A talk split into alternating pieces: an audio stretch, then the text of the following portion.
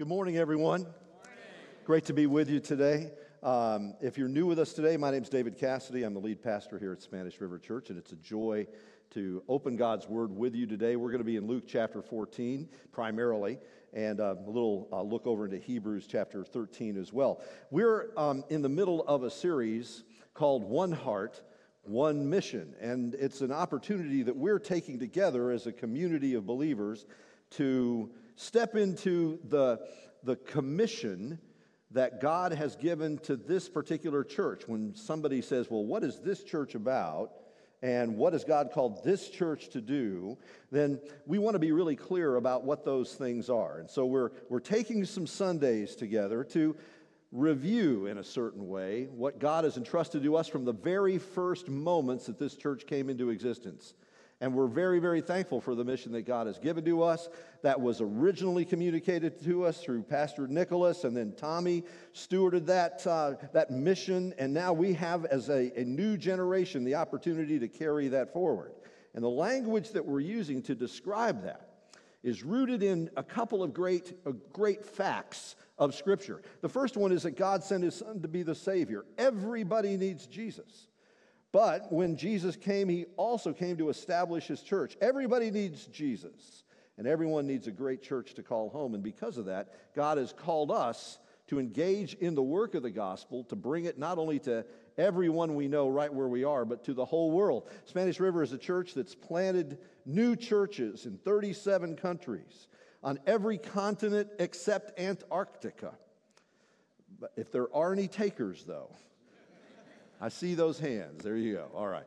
Uh, we are committed to getting the good news of Jesus into our own city, to our neighbors, and to see the transforming life and love of Jesus Christ at work in our world. Because, as we said when this whole series began, and we looked first at Ezekiel 47, everything will live where the river goes. That great Old Testament prophet saw a vision of God's river of life flowing out into the world.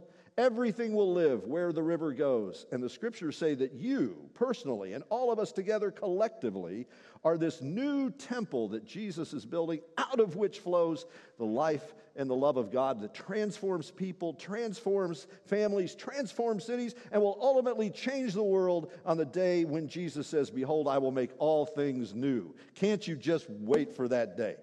And so let's, um, let's remind ourselves of this language that we're using together to describe the mission. It's a very brief mission statement. I'm going to invite you to say it with me. And if you've got your devotional guide with you this morning, uh, we're going to be primarily on page 26, if you've got that with you and you want to follow along.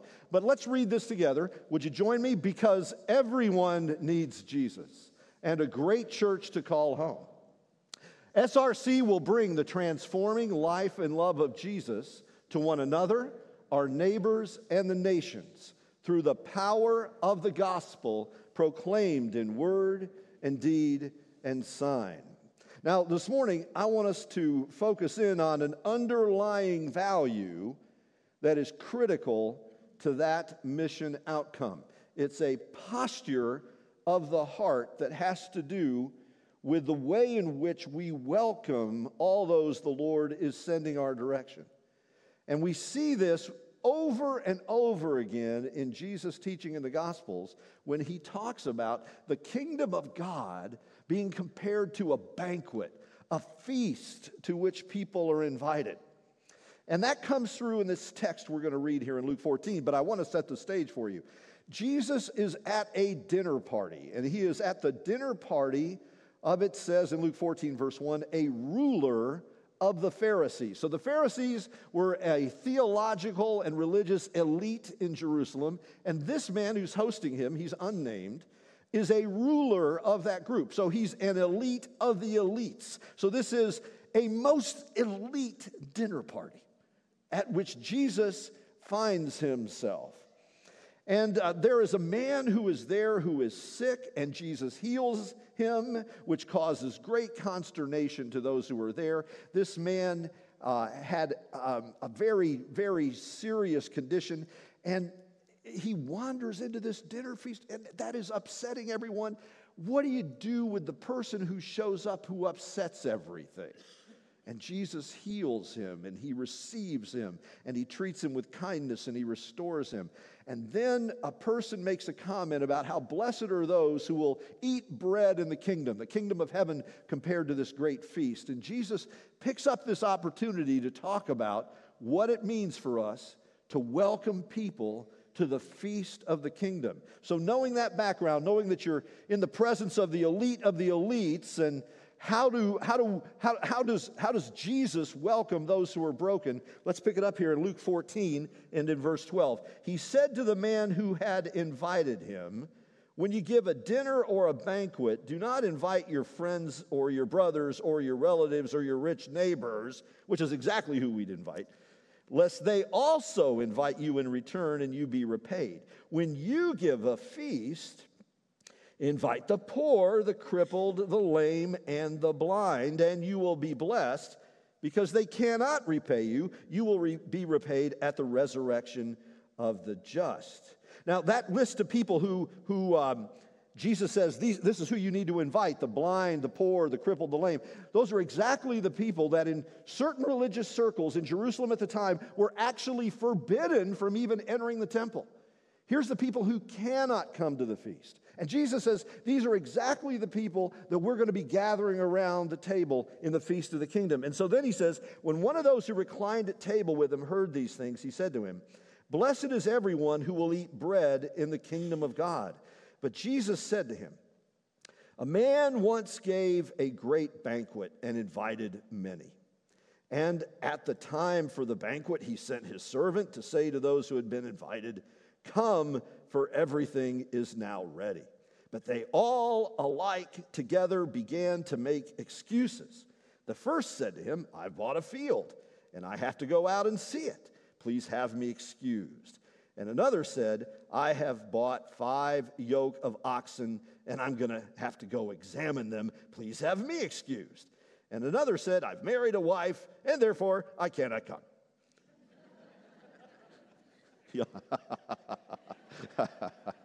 it's a great set of excuses, isn't it? For a group of people who already said, Oh, sure, we'll be there. And another said, I've married. Oh, my goodness. So the servant came and reported these things to his master. And the master of the house became angry and said to his servant, Go out quickly to the streets and the lanes of the city. Bring in the poor, the crippled, the blind, and the lame. And the servant said, Sir, what you commanded has been done, and still there is room. And the master said to his servant, Go out to the highways and the hedges and compel people to come in that my house may be filled. Would you say that with me? That my house may be filled. For I tell you that none of these men who were invited shall taste my banquet. And then let me read to you from Hebrews chapter 13, verses 1 and 2. Let brotherly love continue. Do not neglect to show hospitality to strangers, for thereby some have entertained angels unaware. I want to talk to you this morning about a posture of heart, the way in which we have hands extended towards and hearts open to those whose society may exclude, those who are not yet in the kingdom, those who are on their way, those who are invited. The whole thrust of what Jesus is saying to this Pharisee is that there are many people who've been invited, and I want you to notice here that these people, with their excuses that they began to make, which are humorous, you laughed at them. And you were right to laugh at them because there's an underlying tension that's in those excuses. It says they all alike began together. It's an interesting translation of what's going on there really what it's saying is that all three of those men who made those excuses, you have to remember they were invited well in advance. This, kinds of, this kind of gathering had an advance invitation, and they would have said, Yes, we'll be there. And then comes the moment to say, Okay, now's the time, it's time to come. They began to make these last minute excuses. And what the text suggests is that they were together in that. It was a kind of conspiracy of saying, We're not going to come to your feast. In other words, there's some high level elite shunning that's going on. We don't want to come to your banquet. It was a way of saying to the host of the feast, We don't want to come to your table. We don't value you. You don't have the same social standing that we have. We're, we're pushing you out. And so he says, Well, I want my house to be what? I want my house to be filled. In this parable of the hospitality of the kingdom, there are three great characters that we need to be aware of. There is this host who longs for his house to be filled. There are these servants who go out with the invitations and invite everybody else into the feast. And there are, of course, the invited guests who come into the kingdom. And all of this speaks to us of the ministry of the gospel of Jesus and the posture of our heart towards the whole world and those who are not here yet. My friends, there are 62 days until Christmas. 62 shopping days is all you have left. I'm just here to bring you the good news this morning. Aren't you excited about that? 62 days. And one of the best things about that whole season is all of the Christmas parties that happen, all of those great Christmas feasts to which everyone's invited. And I, I, I, don't know all of you well yet, but I know you well enough to understand that if you throw a Christmas party, it's going to be a blast. If you have people to your home for a Christmas celebration, whether it's the feast on the day or just a party that's happening somewhere during the month of December leading up to that great celebration, I know what you're going to do. You're going to have music playing outside. You're going to have lights on the trees, palm trees, but okay, lights on the trees. And all this Christmas music is going to be playing, and you're going to have some really, really weird Santa Claus tie on and a wild Christmas sweater, even though it's 89 degrees, you'll be wearing that sweater. I know, right?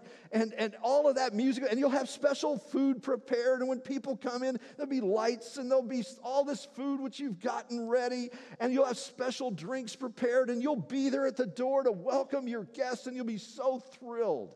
And you'll have so much fun, it'll be a blast. Aren't you guys excited about that? And thank you so much for those invitations, which are already coming in. I appreciate that. Can't wait. I'll tell you what you won't do for your Christmas party. Here's what you won't do.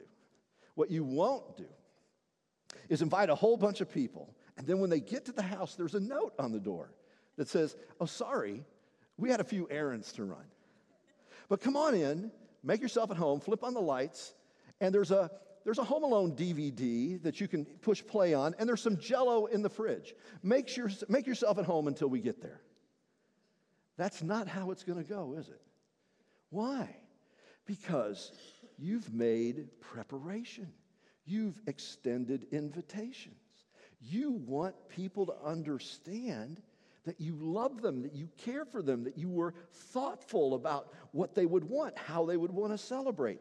You are offering not lunch, it's not even supper, it's a feast.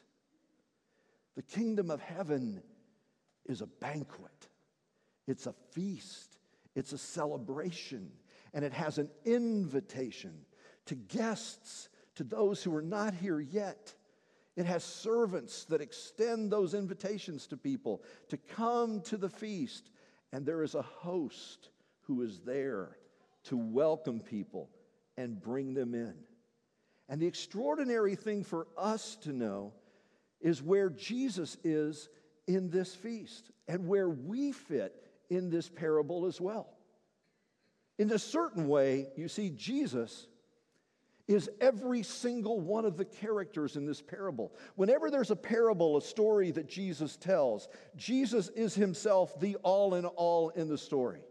Jesus is himself the host at the table who beckons people to come to the feast. Blessed are all those who will eat bread in the kingdom, the, the other guest at the table says. Jesus says, Yes, but do you know who's coming?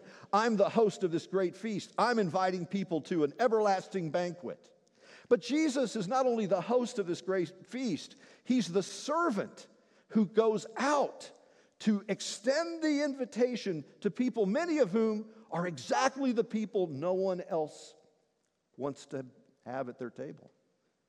Jesus says, Go in this story to the lanes, to the byways, to the streets and the hedges. The lanes and the streets, that's a phrase that in this ancient world meant the parts of town that you don't go to. The parts of the town where the broken and the abused and the discarded live. Go to those places and invite them to come in because the elite of the elites, they didn't want to come in. Now, there are broken and bruised people at every level of society. Some of the most broken and bruised people I've ever met are the people who think they're not broken and bruised.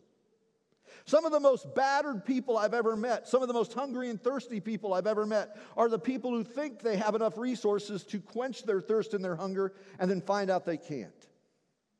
But the kingdom of heaven, the table of the Lord, is open, an invitation is extended to the elite of the society and the discarded of the society. To the woman Timothy told you about a few minutes ago, living with her daughter under a tree in Palm Beach County. When he told me that story last night, when he told us that story in our Saturday night worship service, I thought of Hagar with her little baby Ishmael getting ready to die.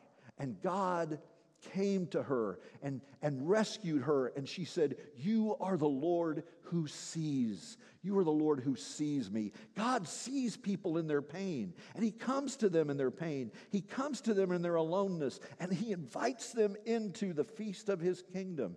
And so Jesus is the servant who comes, the, the Son of God. For God so loved the world that He sent His Son, His servant, to go out into the world to invite people into the kingdom. That's what Jesus is doing at this dinner party. But Jesus is also the guest. You go, Jesus is the guest. How is, how is Jesus the guest? Jesus is the guest at the host of, of uh, uh, the guest at the feast as well, because he comes to us in all of the people who arrive. Jesus said, I was hungry and you gave me something to eat. I was thirsty, you gave me something to drink. I was alone and you befriended me. I was sick and you visited me. I was in prison, you came to me. I was naked and you clothed me. And they'll say to me on that day, Lord, when were any of these things true? And he would say, Inasmuch as you've done it to the least of these, you've done it unto me. You've done it unto me because Jesus is the one who appears in every guest. Jesus appears to his people in every person who is still on the way to us. Let me tell you something you've never heard. You've never heard anybody say, Wow, this is as beautiful as an airport. We, we flew in. Uh, 2 in the morning on Saturday at, uh, at, at, the Fort Lauderdale airport. I thought, well, 2 in the morning, Fort Lauderdale, there will be hardly anybody there. Oh my gosh. Oh my gosh. Some of the craziest traffic I've ever seen in my life. Note to self don't fly in Fort Lauderdale 2 in the morning. I could hardly get out. It was wild. Travel is exhausting. Have you noticed that? Well, nobody ever talks about travel being beautiful except in regard to the destination. But nobody ever is, while they're packing, goes, I can't wait to get to the TSA line. I can't wait. can't wait to take my shoes and my belt off. I can't wait. I can't wait for the airport food. I cannot wait for a $15 bag of potato chips. I can't wait. nobody, nobody says that. You can't wait to get where you're going. But travel, the travel itself is hard. Well, in the ancient world, it wasn't just costly and hard, it was, it was dangerous. It was dangerous. Thieves along the side of the road. And you didn't, I'll just put it this way, have Marriott points in the ancient world when it came to where you were going to stay at night. Within a few hundred years of the dawning of the gospel story that begins with a, a couple, the woman great with child who cannot find a place to stay. And that's how the gospel story of Jesus begins with a woman giving birth in a cattle shed because there was no room for them somewhere else. A few hundred years after that story, travelers in the ancient world began to look as the sun began to dip on the horizon for something very important for ancient travelers. They began to look for a cross. A cross. Say, a cross. Yeah. Because in the four to 500 years that had passed since the time of Jesus, the cross had gone from being a symbol of shame and execution to a sign of hope and shelter and sustenance. And so, when weary travelers were going down the road, they would look for a cross because that cross was on top of a building, usually a monastic building of some kind. And they knew that there, if they went to a gate, if they went to a door, they would receive kingdom hospitality. They knew that the doors would be open to them, and there, in that church setting, would be a place that was safe, a place where they would be welcomed, whether they were believers or not. They would be around people who would look after them and care for them, and they knew they would not be in danger of thieves or being manipulated or ripped off by unscrupulous people. The church was a place of safety, a place that welcomed the unbeliever, a place that cared for people who had a posture towards those who were not yet in the kingdom, that in them they saw Jesus coming into the church. I want to read to you, it's on page 26 of your study guide, from the Rule of St. Benedict. Now, Benedict had started this series of monastic centers and he trained the brothers that were there about how to receive guests. Listen to this let all guests who arrive be received like Christ. For he is going to say, I came as a guest and you received me. Matthew 25, 35. I came as a guest. Jesus comes as a guest and you received me. And to all let due honor be shown. In the salutation of all guests, whether arriving or departing, let all humility be shown. Let the head be bowed or the whole body prostrated on the ground in adoration of Christ, who is indeed received in their persons. Let the abbot, I'm just going to change, let the pastor give the guests water for their hands. Let the pastor and the community wash the feet of every guest. And after washing the feet, let them say, We have received your mercy, O God, in the midst of your temple. In the reception of the poor and the pilgrims, the greatest care and solicitude should be shown, because it is especially in them that Christ is received. Let me just tell you if you're new with us today, if you're an honored guest with us today, if this is your first time to Spanish River, here's what I want you to know. We are receiving you today as Christ Himself. That's the posture of the hospitality of the kingdom. Go and invite, compel them to come in, that my house may be what? Full. How long will Spanish River be engaged in that church planting mission? How long will we engage in something like Alpha, which, as Tim described to you, is a hospitality based ministry where people gather at a table and they eat food together, and then we talk about the big questions of the kingdom?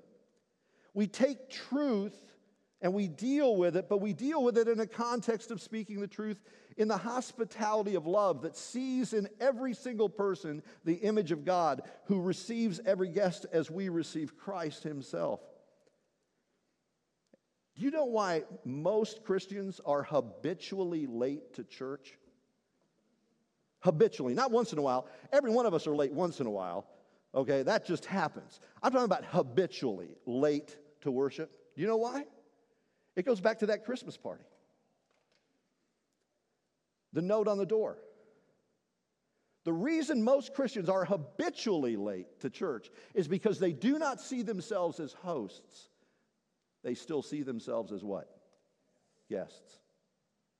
And so you come late because guests can come fashionably late. But if you're a host, if you're a host that's receiving guests as Christ, Christ Himself is showing up at the door, oh, you've made preparation. You haven't thought about the facilities here or the parking lot here or the signage here. You haven't thought about any of those things in terms of whether or not it's good enough for you. You have to think about your facilities and your parking lot and every single thing you do, from every note that's struck by every musician down to the way every single person is greeted at the door. The way, as soon as, as soon as somebody pulls out of the parking lot, you don't need any signs because you know where you're going. But a guest who's coming out here is going, Where am I going? It's intimidating for new people to come sometimes. I talked to a lady some weeks ago. She came on Sunday morning. She sat in her car the first week she was here. She was too scared to come in. Then the next week she came in. It takes a little bit to get in the door. And that's why how you receive people is critical. How do you receive people? About time you came. Been praying for you. Oh, thanks. Or do you receive people as, look who just showed up? It's Jesus. Jesus just walked in the door. My friends, this means you think about Christ as the host of the feast. You think about Christ as the servant who is working in the world to invite other people. And you think of Christ as the one you are welcoming in the person of every single individual who shows up. And when you do that, it transforms the posture of your heart you become somebody who is welcoming, not somebody who is judgmental. You do not view people who are not here yet as enemies to be conquered, but as friends to be welcomed. And you will not stop, and we will not stop until this is true as it is in the text. Go and compel them to come in, that my house may be what? Full full. Heaven is going to be standing room only. And that's what the church on earth should look like too. And that means we have to cultivate kingdom hospitality. Many have, by welcoming strangers, entertained what unawares? Angels. Angels showed up this morning. How important is your greeting team out front? Well, only if Gabriel is walking in. You know, I've done new members classes for years, and I always ask a question when people begin a new members class How many of you were warmly greeted? How many hands go up? All of them. Every one of them. I've never met anybody who joined a church who wasn't kindly, warmly, humbly greeted. But you know the experience. You've probably been to a church, you've visited places, and nobody said hello. Nobody welcomed you. Nobody thought of you. There wasn't any kingdom hospitality being expressed. And this isn't just about Sunday morning, it's women's ministry, it's men's ministry. It's student ministry, it's children's ministry, it's everything we do is shaped by the posture of welcome to the guests. Let us Give them water. Let us wash their feet. Let us see in every single person we meet the face of Jesus moving towards us. There are three qualities of this kingdom hospitality I want to share with you just in closing. Here's the first one thoughtful, extravagant preparation. Thoughtful, extravagant preparation. Again, is it jello in the fridge at the Christmas party? Uh, come in, make yourself at home, get the jello out of the fridge, plus play on the press play on the DVD. I'm not coming. I'm not, I'm not coming to that party. When I was at culinary school, one of the things that they teach you is that people first eat with their eyes. They eat with their eyes. They, un- I mean, I mean, you know, I know something about feasting. I mean, look at me, look at me. I mean, come on, man. You know, I'm in shape. It's a round shape, but I'm in shape. I do forklifts. I mean, that's my workout, right? Okay? I know, I know what I'm talking about. When it comes to feasting, I know what I'm talking about. And I'm telling you, people eat with their eyes. When you go out to a, you know, some of you right now in the middle of this sermon are thinking, where are we going to lunch? You're having lunch plans right now going through your head, right? That's from the devil, by the way, but okay, that's a different issue. Because you should be paying attention to what I'm saying, but you're making lunch plans. But where you're making those lunch plans, you're thinking about, you're not thinking it's gonna be like jail food, like you walk down, somebody goes, here's the beans. You're to have it, it's to be nice. Everything's to be balanced. There's to be color and texture and presentation. It's to be nicely presented. It's thoughtful, it's extravagant, it's beautiful. You take thought.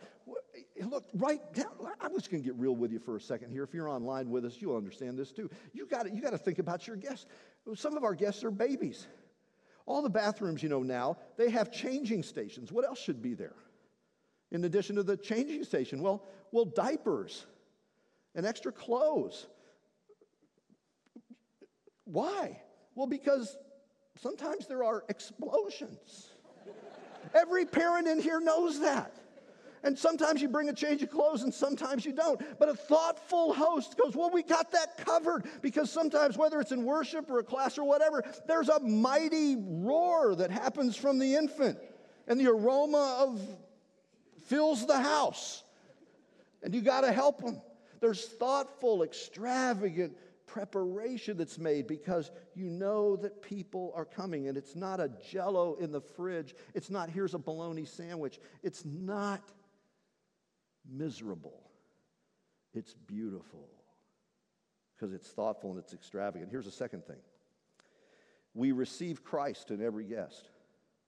When you see people who are coming, again, you wash their feet. The posture of, their, of your heart is, We're so glad. How can we be of service to you? Because you now believe that you are no longer a guest. Let me just, i I'm going to tell you, every single one of members, listen to me, members, members of Spanish River Church, you are not guests anymore. You are hosts. You are hosts. And when you became a member, you became a host. You got to take on the ministry of washing feet, of being servants who go out to invite people into the kingdom of God.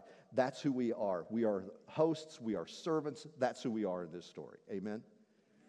All right, I heard you. Seven of you say amen.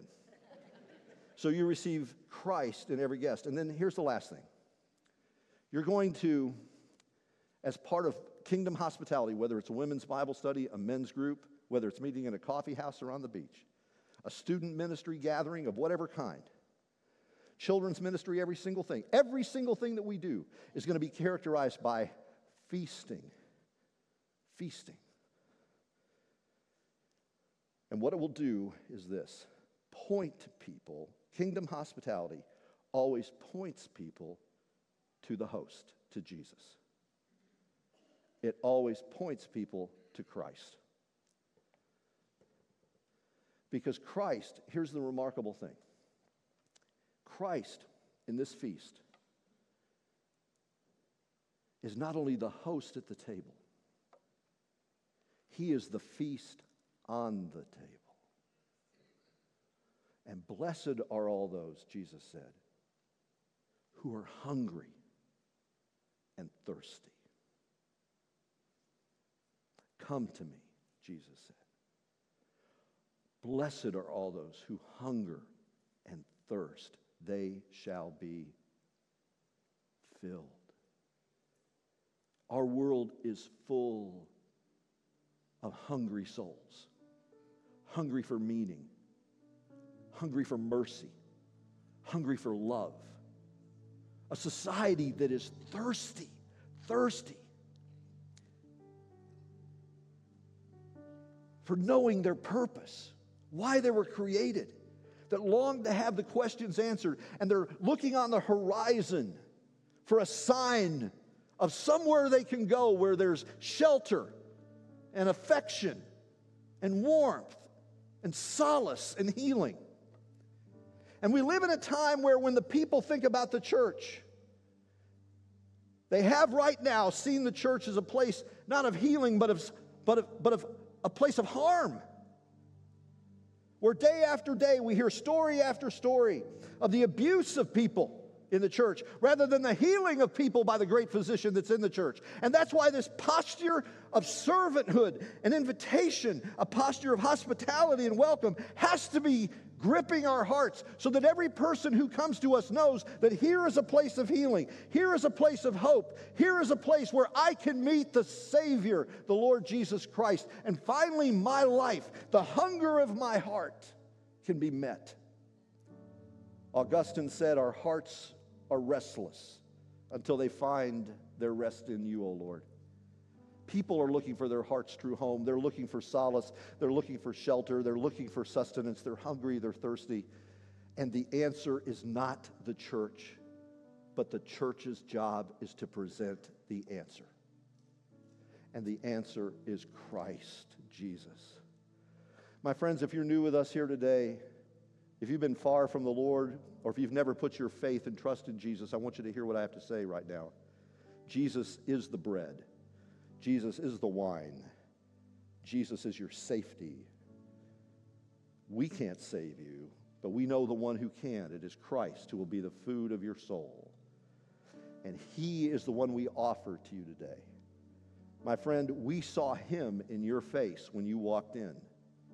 And now, my friend, I want you to see his face in the words that I say that Christ is the food and the drink that will meet the hunger of your heart. And when you take him in, when you take Jesus into your own heart, your soul will finally find its resting place. Won't you pray with me? Lord Jesus, our hearts are hungry and thirsty. We long for life indeed. Teach us, Lord, to put our trust in you, the one who is the servant sent with the invitation, the one who is the host at the table, the one who is the guest who comes to us, the one who is the feast our hearts so desperately need. Feed us as we put our trust in you today. And we pray in your matchless name. And all God's people said.